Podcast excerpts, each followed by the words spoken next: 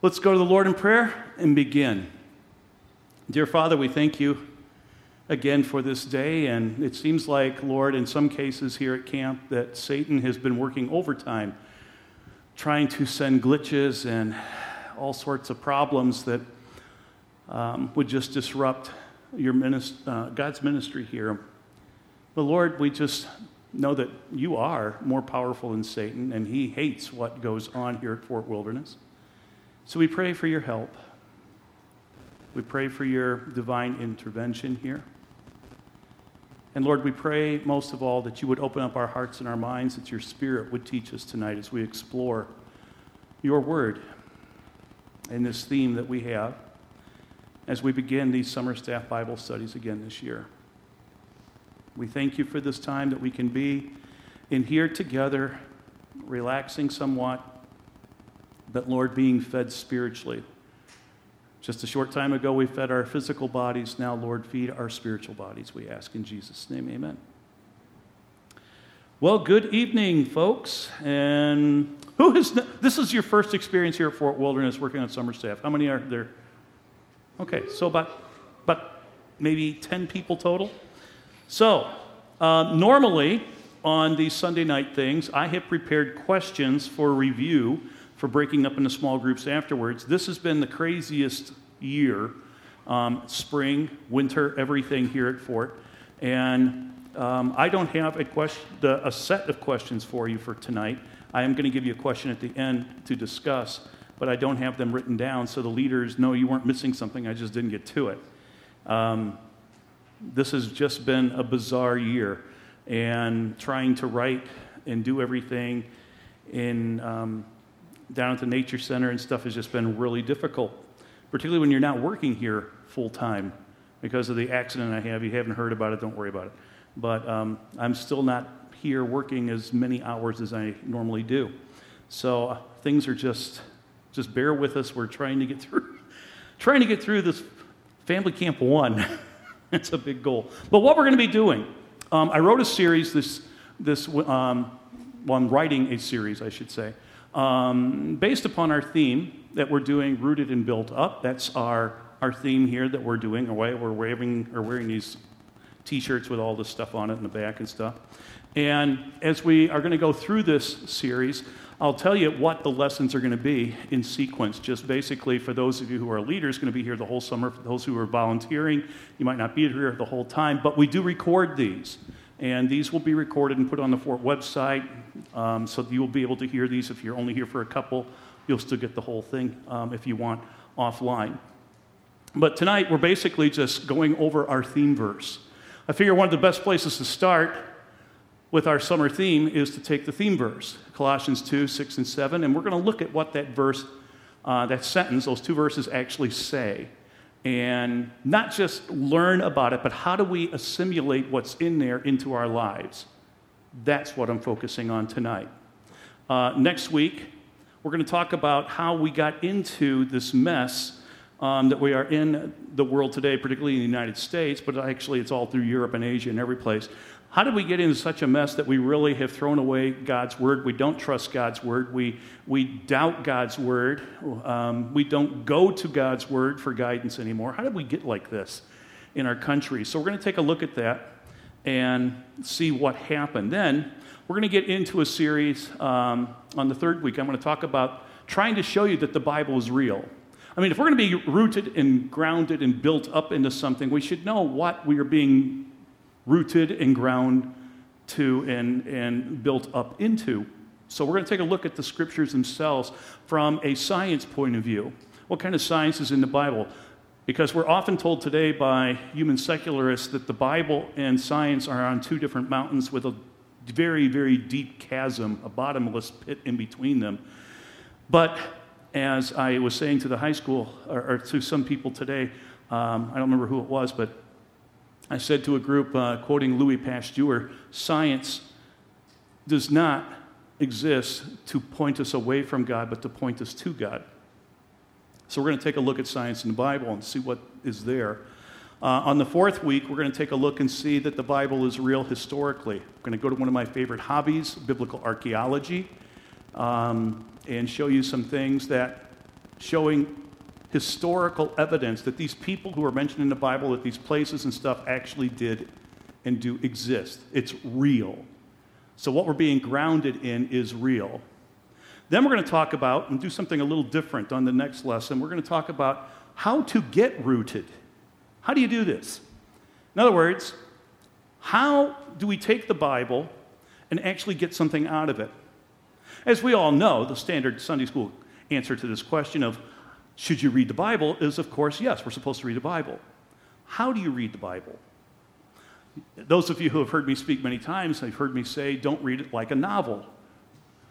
Well, that's nice, Michael, to say that kind of thing, but how then do, you, do you read it? How am I supposed to do this? I am going to show you a very quick, easy Bible study method. Um, and I did this with the leaders prior, prior to all this starting family camp.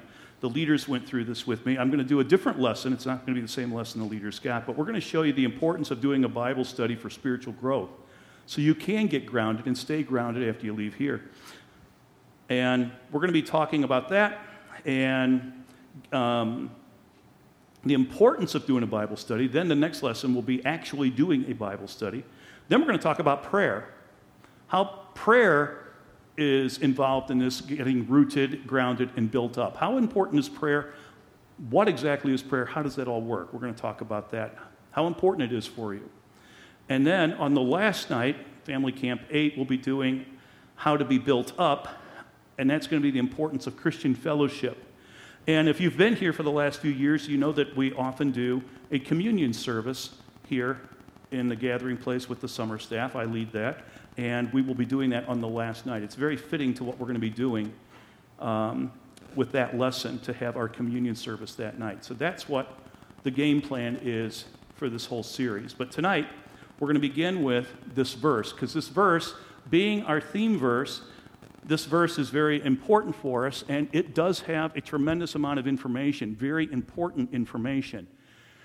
And we're going to be using the English Standard Version. That is the version that we are using for all the theme, is the English Standard Version. And I love this version because it's a word for word translation, taking the actual um, ancient manuscripts, looking at the word that's there, translating that word individually, each word into the, the closest English equivalent.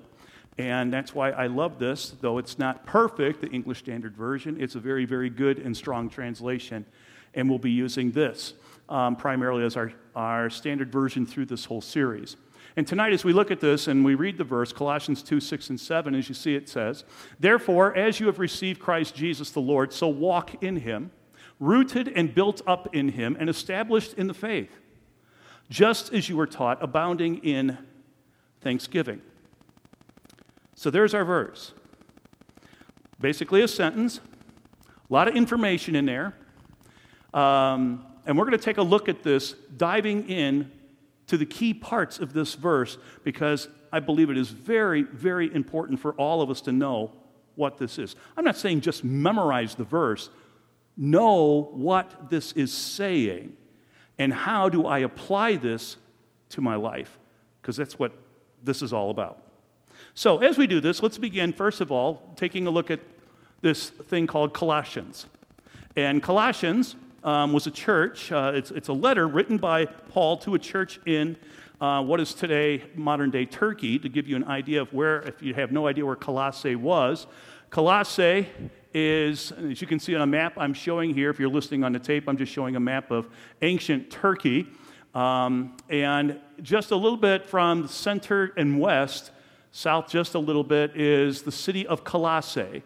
You can see it's not too far from Ephesus. If you keep going to the coast, you run right into Ephesus.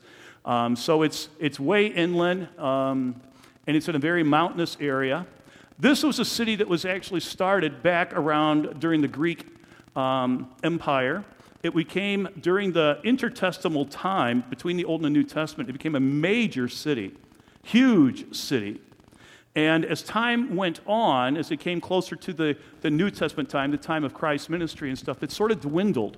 It sort of lost a lot of its uh, prestige, and it just kept getting smaller and smaller each century that went past until finally the Muslims just basically destroyed it. And today there's nothing there. And there's not a whole lot in this uh, city um, area today. As a matter of fact, if you go to Colossae today, um, there's not much there. It's never even been excavated. But how this all started, there was a guy, two people in particular, one named Philemon. There's a new book, a book in the New Testament named after him too. Philemon and another person named Epaphras, who lived in Colossae. They were very important, and apparently Philemon was a very, very wealthy person had traveled probably on some business trips to Ephesus over on the coast, and Paul was there in Ephesus. And they heard Paul, now these were not Christian people or anything, but they heard Paul speaking and preaching. And the Holy Spirit got a hold of these two people, and they became Christians. And after their trip, they went back to Colossae, where there was no Christians at all. And these two people go back to the city, back home, and they start a church. And this church starts to thrive. It meets in Philemon's house. You can read the short book of Philemon. It's one little chapter, a short little letter, beautiful letter. And um, you can get some ideas of what's going on at this church um, from that letter. But that's what we have, how this, this church got started. And so it was a very strong church, apparently, though Paul, as far as we know, Paul was never in Colossae. He never visited there. But he actually started it because two people heard him speaking. And they go home and they, they spread the news, and the church starts to grow considerably. Now, this is a picture I'm showing right now of modern day Colossae.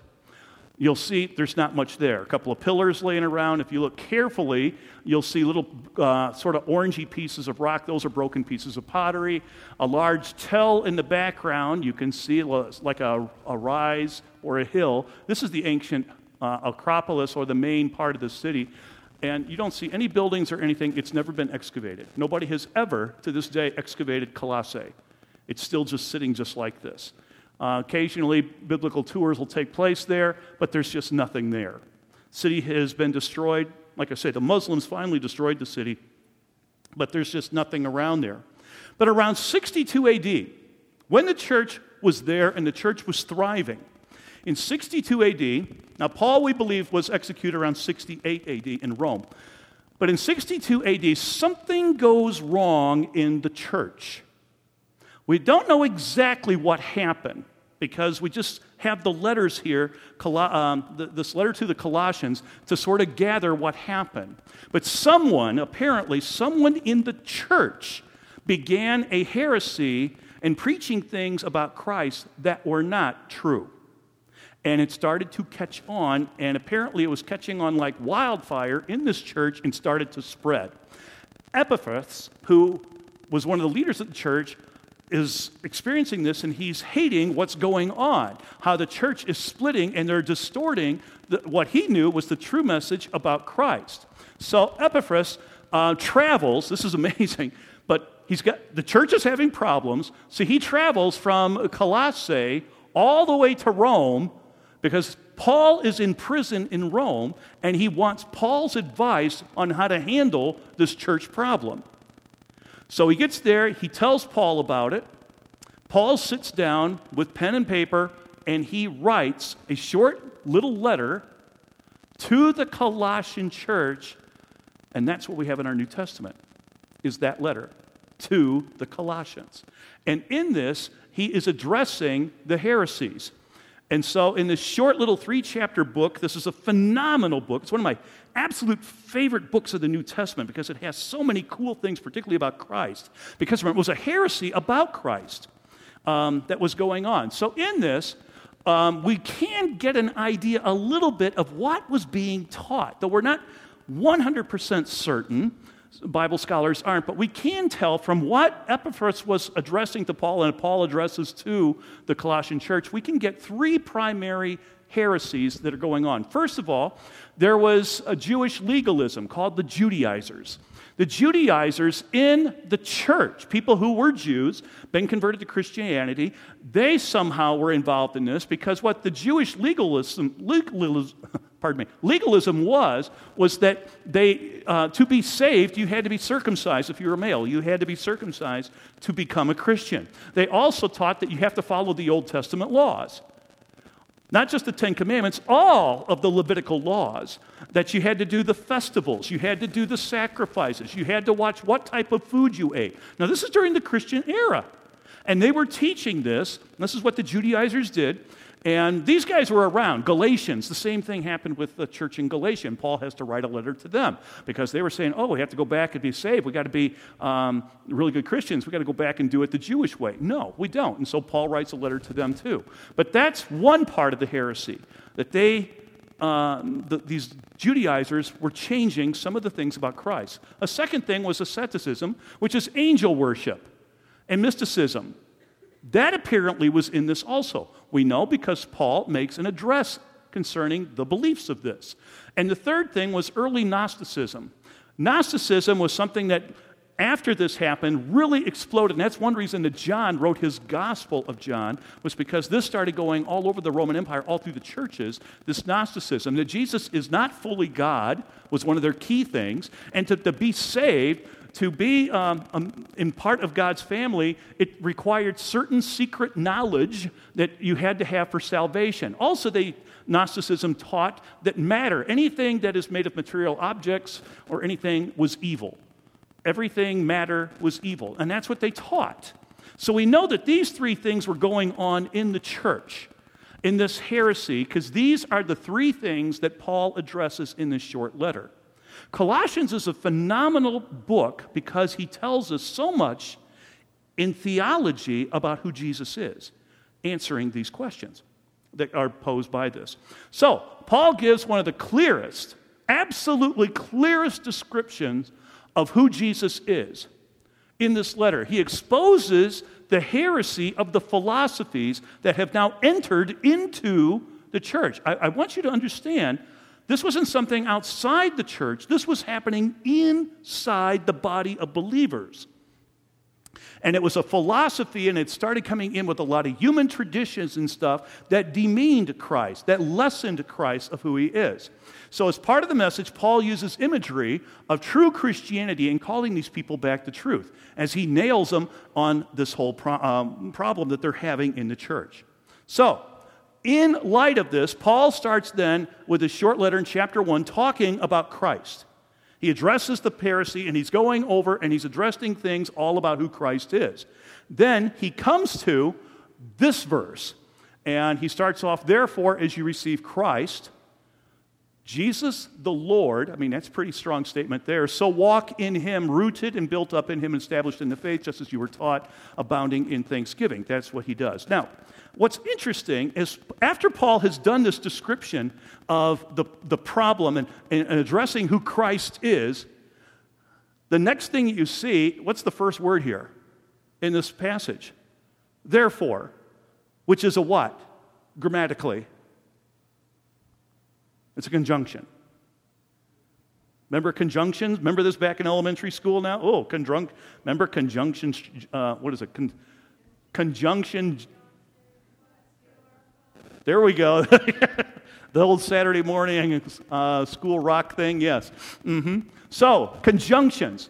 A conjunction, for those of you who don't even want to think about middle school anymore, a conjunction is taking information that's being presented and you're continuing in it. So the next sentence is part of what you just got done saying. That's why you never really start a paragraph with a conjunction, because a paragraph is an opening statement. Uh, the first sentence, the thesis sentence, is starting a whole new thought. Here, using a conjunction, we're going into the thought that's been presented and we're bringing it on. So, in what Paul is doing, he's saying, Now, I just got done telling you about who Christ is, and now we come to this passage. And what Paul has now addressed is this Paul has just meticulously explained who Jesus is. He has said that Jesus is fully God. There is no lesser part about Jesus being God. He is 100% God. Paul tells us that he is the creator God. No, God the Father didn't do the creating of the world and the universe. It was Jesus. He is the creator.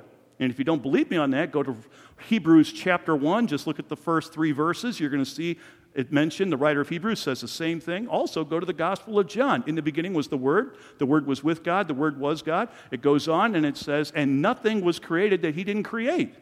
He created everything. Jesus is the Creator God, creator of all the visible and invisible things. He is eternal. He holds everything together. He has power. He head, is the head of the church. He is the leader of the church. He was resurrected. and he saves us through his blood. He allows us to have peace with the Father, and he sees us as holy, a holy people. And this is Colossians 15 through um, 1, I'm sorry, Colossians 1 15 through 23. This is where what is outlined here. I've just taken it and just put it into that type of thing. Now, let's get into, with this in mind, with all of this information Paul has just given us, now let's look at what our theme verse is because he says, therefore, or because of all of this, then he goes into our verse. He next announces in our verse that since we received Christ, since we received Christ. Now, the word received in the Greek is the word paralambano. Big deal. But this does mean something. Paralambano is the Greek word in this sentence or in this passage because of what has just been taught. What it's meaning is this you are receiving the information we just had, you are receiving this by oral transmission. That's what paralambano means. Paul says, I've just stated all these things about Christ. You have received this. How did they receive it? By oral transmission. Now you might be thinking, Michael, I, uh, big deal. What's this mean? There, is there some point you're trying to make here? Oh, yes. The point here is that this is being written to a people, to a church, members of a church who were claiming to be Christian, who were claiming to have received salvation, who are claiming to have received Christ as their Lord and Savior. Is that not what all of you here are also claiming? I hope so. I hope you're all claiming to be born again Christians. I mean, we're here to, to serve as Christ would serve these people. The way we do our job here isn't just doing our job. The way you do your job here is you picture all these campers, any camper that comes up to you as being like Jesus, how do you treat that person? That's how you work at Fort. The very first time I came to Fort 20 years ago and started to work here, um, there was an older Sioux cabin, not the Sioux cabin it's there now, that one's a newer one. There was an older one in front of it, and my job was to clean that cabin. Truman Robertson, the guy who founded camp, pictures over there on the wall, um, Truman Robertson came up in his little golf cart because um, he only had one leg at that time and came up to me and called me over to his golf cart and said, Have a seat. And I was getting ready to clean the cabin, but Hey, he wanted to talk. I went over, sat down. He says, Do you know how to clean a cabin? I said, Oh, yeah, I know how to clean a cabin. I've taught microbiology for years. I'll make that room so clean you could do surgery in there. I'll make it sterile, aseptic, and everything. And he says, No, that's not what I'm asking. Do you know how to clean a cabin here? And I go, Yeah, I know how to use a mop and disinfectant. He says, That's not what I'm asking. Do you know how to, do you know how to clean a cabin here? And I'm like, Okay, Truman, what are you trying to tell me? I've known Truman for about 15 years, I said, okay, what are you trying to tell me? And he says, Michael, the way you clean a cabin here is you clean it as if Jesus Christ himself is going to be staying in that cabin. Now, how are you going to clean that cabin? Folks, how do you work at Fort Wilderness? How do you work at Fort Wilderness? You work at Fort Wilderness as if Jesus just came over that hill yesterday and is here in this camp, and you have contact with him, how do you treat him? That's how you work at Fort Wilderness. If you're cleaning toilets, you clean a toilet as if Jesus himself is going to sit on that toilet. Not that the best illustration, I guess I shouldn't have gone that way. Hindsight. Call that a brain injury. I don't know. but um, if you're going to be a lifeguard, you're going to watch these kids like that. If you're going to work in the stables, you're going to do this on, on the ride with him. You know, you're treating these people, you're seeing these people as, as Christ, and that's the way you treat them. That's the way you do it. These people were all claiming to be Christians. How did they get to know Christ? Paul never went there. They got it. How? By Epaphras, especially, and probably Philemon, taking the information that they heard by oral transmission from Paul and bringing it back, and then they told the stories, and the church spread like wildfire. The Holy Spirit did a wonderful miracle in Colossae. I became a Christian through oral and a transmission through oral also. I went to a Billy Graham crusade when I was in eighth grade. I heard Billy Graham explain salvation. It was an oral thing. I got it.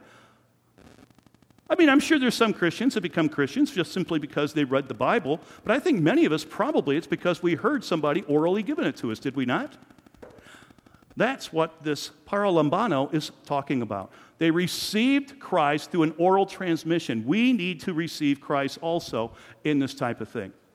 Now, looking again at this verse, therefore, as you receive Christ, so you've taken and received, you have made Christ a part of you. You have now committed and put your trust in Him. And that's what He's telling the church, and that's what I'm asking you. You have done the same thing, I hope. The next thing it says, so walk in Him. Many times in the New Testament, we are told to walk in a certain way. And that's not like walking like, you know, some physical thing, walking or whatever. That's not that type of walk. It's not the action of the way you walk. Obviously, it's talking about something a little deeper. Now, the word for so walk in him, to walk in Christ, to him is Christ, to walk in Christ is the Greek word, it's a verb called peripateo. Peripateo is a word that is a compound word. Peri is the word for meaning around something. Perimeter is where we get our word for that. Perimeter comes from that word. Pateo is the meaning uh, that the way something moves, or the way someone walks, or moves from uh, uh, uh, this place to over there. That's what this word is talking about. Thus, in this paragraph, the Greek meaning at this time for this passage is saying this that peripateo means to walk in uh, or walk around in a full circle. This is literal here in a full circle or the way that you walk your entire life. So when it says to walk in Him, means you do this your entire life. The way that you live your entire life. In the Bible, New Testament, they use the word walk in Him. Peripateo. It's used many times in Scripture to describe this. But we often don't do this for our entire life, it seems like. Many people will walk in Christ on Sunday mornings when they go to church. Some will maybe even walk if they have a church service on Sunday night. Some will walk with Christ when they go to a youth group or some youth uh, fellowship or something with their church. But there are other times it seems like they don't. Having their entertainment time of their own. Are you walking with Christ at that point? When you're sitting with your computer open, are you walking with Christ at that time? Are you using your phone and walking with Christ in how you use your phone? When you're at school, do you walk your entire life every day with Christ? See, Paul is telling these people they've stopped doing this and they need to do this. There are too many people that are just Sunday Christians. When I used to live in the Bahamas, we, there was a sort of a saying, a sort of a sad saying, but they used to say, yeah, Bahamians go to church on Sunday, they're the most religious people, and then later on the week they'll rob you. Like their Christianity, many of them, is just on a Sunday morning. Well, I don't think that's just exclusive of Bahamians. I think there's a lot of Americans that do the same thing. We just walk our Christian life at certain times, particularly if there's a Christian audience or something around, then we do it. But when we're with other friends and stuff, we definitely don't do it. And Paul is saying, no, that's what the Colossian church was doing. We don't do that. You walk with Christ, the way you live your life, the way you go around anything in your life is this way in Him. That's what he's saying. So, in this paragraph, the word peripateo means to live your life conformed to the union entered into with Christ. John MacArthur, the um, very well known Bible scholar and author, in his commentary on this verse said this, and I'm giving you the quote Walk is the familiar New Testament term for denoting the believer's daily conduct. To walk in Christ is to live a life patterned after His, unquote. Great description of it. That's what walk in Christ means. Are you walking in Christ? Or do you just do it when it seems necessary? Only you can answer that question. but that's what we got to be careful. So, how do we apply this part of that verse to us today? Very simple. We are to walk as Christ walked, walk in the style. Uh, we are to emulate. We are to be like him. We're to be ambassadors or imitators of him. We've been declared holy by God, so we should be living a holy life. Colossians 1:21. And we're called to live this holy life all the time. We just are not supposed to be holy on Sunday mornings or at youth group or at Bible studies. We are to be holy all the time. Uh, 1 Peter 1 15 and 16. As he who called you is holy, God is holy, you also be holy in what? All of your conduct. That's this word again. We're seeing the same thought here all the time, your entire life. Since it is written, You shall be holy, for I am holy, which is also from the book of Leviticus. Now, the question is how do we live a life like that? How do we do this? This is part of the armor of God. If you're here last year, remember me dressing up in the Roman armor? Remember the breastplate of righteousness? That's what it is. Ephesians 6, 14 and 15. Stand therefore, having fastened on the belt of truth, having put on the breastplate of righteousness. The thing is, you put the breastplate of righteousness on, it's not the easiest thing to put on. Once you put it on, you just leave it on. Actually, as I showed, if you were here last time, last year about this, it's very comfortable. My breastplate that I have, the Roman breast, breastplate that I, I sport every now and then, it was custom made for me. And it is extremely comfortable. It really is. I can move around in that very easily. It's very comfortable. But what is the breastplate of righteousness? The breastplate of righteousness means the breastplate of holy living. That's what it is. You put this on and you go out and face the world. You just don't take it off. You wear it all the time. You get up in the morning, you put this on. Don't go out and do battle in a t shirt. put on the breastplate of righteousness. You're going to come into the world's temptations and Satan's temptations, his arrows, as it talks further in Ephesians chapter 6. He's going to be shooting darts of temptation and stuff at you all the time. Hey, have a breastplate of righteousness on. Put that on first thing. Don't wait. Don't just put it on on Sunday. Don't make it your Sunday go to meeting suit. The next part of this sentence has four particles. As I was reading this and studying this a few weeks ago, I was like, wow, there are four particles, main particles, that now we're told to do in this thing. And each one of these apply to our holy relationship with Jesus. So, looking at the verse again, Colossians 2 6 and 7, therefore, as you've received Christ the Lord, so walk in him. Then you see, first, rooted. And then, second, built up in him and established. Third, established in the faith just as you were taught. Bounding into number four, thanksgiving. Four particles. Four particles. We're going to hit these and then we'll be about done. So let's look at the first one rooted. This first word, rooted, is the Greek word rizzo, I'm sorry, rizzo, and it means to be firmly established like a plant is stuck in the ground. This is part of our whole theme.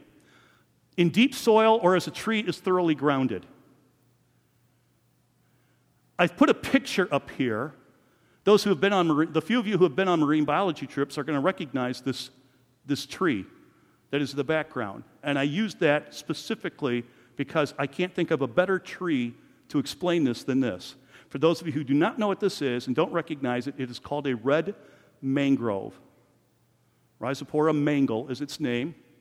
You come on a marine biology trip, you'd be able to do that too, just off the top of your head. These are trees. You can see these are fish. It lives out on the edge of the, um, the edge of the water. The tree is way up here. It's a branching tree. These are roots from one tree. It's got this prop root system that is just absolutely amazing. It's anchored into the ground. What is absolutely amazing about this tree is you can't pull it out of the ground. Hurricanes come by, hurricanes can topple oaks very easily. Oaks have a deep root system, they get pulled out of the ground in hurricanes. Mangroves don't. They lose all their leaves if it's like 120 mile an hour wind or something. They'll lose the leaves, but they'll grow new re- leaves and stuff. But the thing is, they don't move. So people who live on islands and stuff with mangroves, when hurricanes coming, they tie their boats not to the docks, they tie them to, if they possibly can, mangroves because they survive. The big uh, hurricane that went through the Florida Keys a couple of years ago, we still go down there and we see the damage from it, but not the mangroves. The mangroves are all there. Many other trees are gone, not mangroves. They are so strong, they are so anchored, they can't be pulled out of the ground. That is what is so cool about these trees. Now, how does this apply to me? Rizzo, how does this apply to me to be rooted? Well, we are to be deep rooted in Christ. And this word appears in the perfect participle. What does that mean? That means that since we're already this way, since we're born again Christians, we're rooted in Christ through salvation, we should stay rooted all the time. No matter what storm comes, no matter what wind comes, how high the tide is, what the tide surge is, we are always going to be rooted in Christ. The implication is simple to grow spiritually, you got to walk daily with Him. It's that simple. Walk daily with Christ. That's what rooted means. We should have like cement shoes that we're just anchored to the bottom and we just, you can't move from it. That's what we're supposed to be. Now, don't take that literally, but that's what this is talking about here. Now, the second particle in this is the word built up. The word here is um, epokodomia, mio. Epokodomio is a word in this passage that means to be in fellowship with God which results in a stronger and healthier spiritual life. That's being built up. Talking about fellowship. When you're in fellowship, you're in a relationship. What do you do in a relationship? You talk to each other. We are to be in this type of relationship because it will make us stronger and healthier. How do you do this? It's really simple. You got to know the Word of God. Read the 66 love letters He gave us that we call the Bible. Get to know it, obey it when He shows you things that you need to correct. You assimilate that, you put it into action in your life. You let this take root in your life, establishing a very firm, like mangrove type of anchor that just can't be pulled out. That's how you do this one. So, in doing this, we have to be in time with God's Word, getting to know Him. We got to listen to God, and how do we do that? We let Him talk to us through the love letters He gave us. You have to grow spiritually, you have to know and study the Word of God. That's why we're going to spend basically two lessons talking about that. The third particle here is bab o, which is bab babio is a passage meaning to strengthen or to confirm what you've learned in Christ, to strengthen this. See, he's just said, now, Paul's just not saying, okay, you're rooted in this, study the Bible, you're done. No, you're going to strengthen.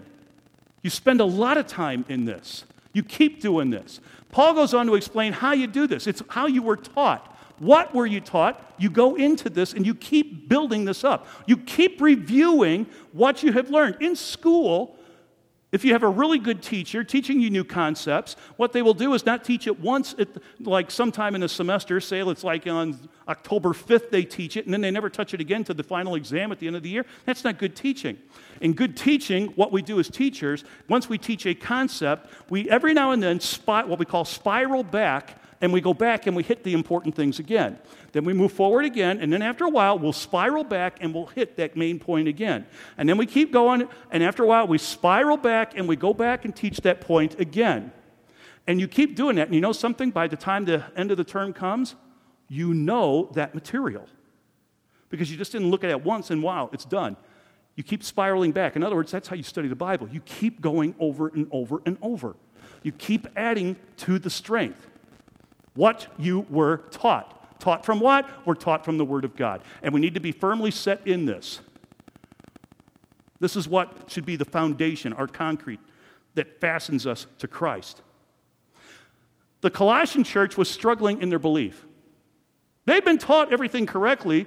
Some person, probably one person, comes in, starts this, some conversation, gets everybody so messed up, starts getting off on all different types of tracks, because, and, and it worked because they were not utilizing the Word of God. That was the problem that they had, and that's why Paul is addressing them. Keep going back, keep spiraling back. Go back to what you were taught. Keep getting into that, checking this. That's what you need to do. We need to keep going over this over and over and over. I had a person just recently ask me, How many times have I read uh, the Gospel of John? A couple weeks ago, a person asked me that. How many times have I read the Gospel, the Gospel of John? I go, Man, I don't know. They said, Well, make a guess. A hundred? I have no idea. The point is, I keep studying this over and over. Once I finish a book, I'm like, okay, I'm done, never have to read that again. No! Keep going back. Now, how often does this happen today? That people will take the story of Jesus, twist it around, twist the word of God to mean something that is totally contrary to what God says and his character. I'm telling you, this happens all the time now. We are living in the age, you guys are coming up into the age where this is running rampant. We have people now saying, oh, you can live your lifestyle any way you want. God is a God of love. He's going to just love you no matter what you do. Hmm. I had a talk with a person over at Lab today when I was speaking over there, asking me that since God is a God of love, does He just pardon everything from now on and that's how it is? No. He gave us His 66 love letters to tell us what His character is like, and we are to live a holy life. Yes, God is love, no question about it, but we're forgetting God is holy, and we are supposed to be holy like Him. The world today says, no, you live however your lifestyle, whatever you want to do, however you want to say things. Your truth can be whatever truth you want. Doesn't really matter. Yes, it does. To God, it does because God is holy. Don't ever, ever forget that.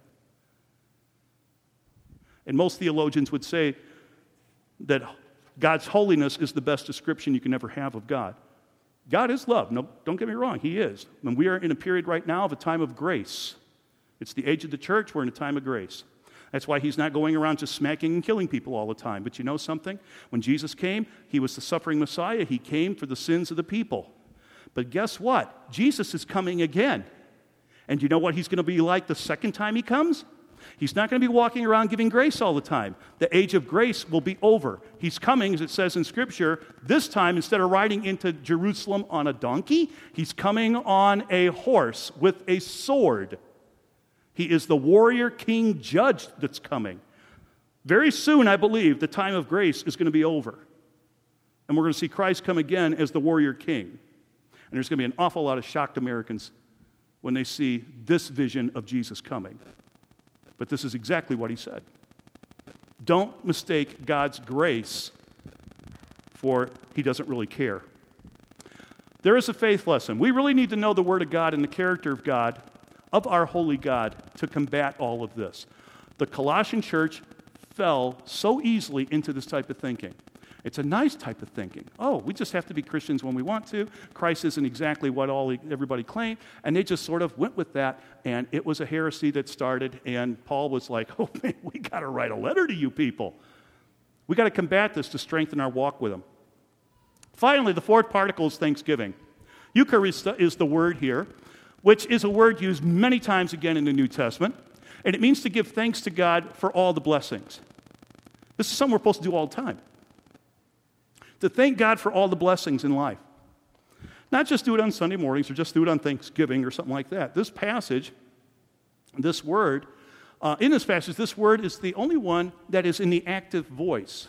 If you look at the grammar of this thing, it's the active voice. What does that mean? That means to say the prayer of thanksgiving, yes, but to live a life in this mental state, that you're constantly looking at everything that happens to you and you're giving grace and thanksgiving to God. Today is Father's Day. How many of you, just rhetorically, how many of you have actually called and said, Thanks, Dad, for being my dad? I mean, this is a day we set aside in this country to do this. You know?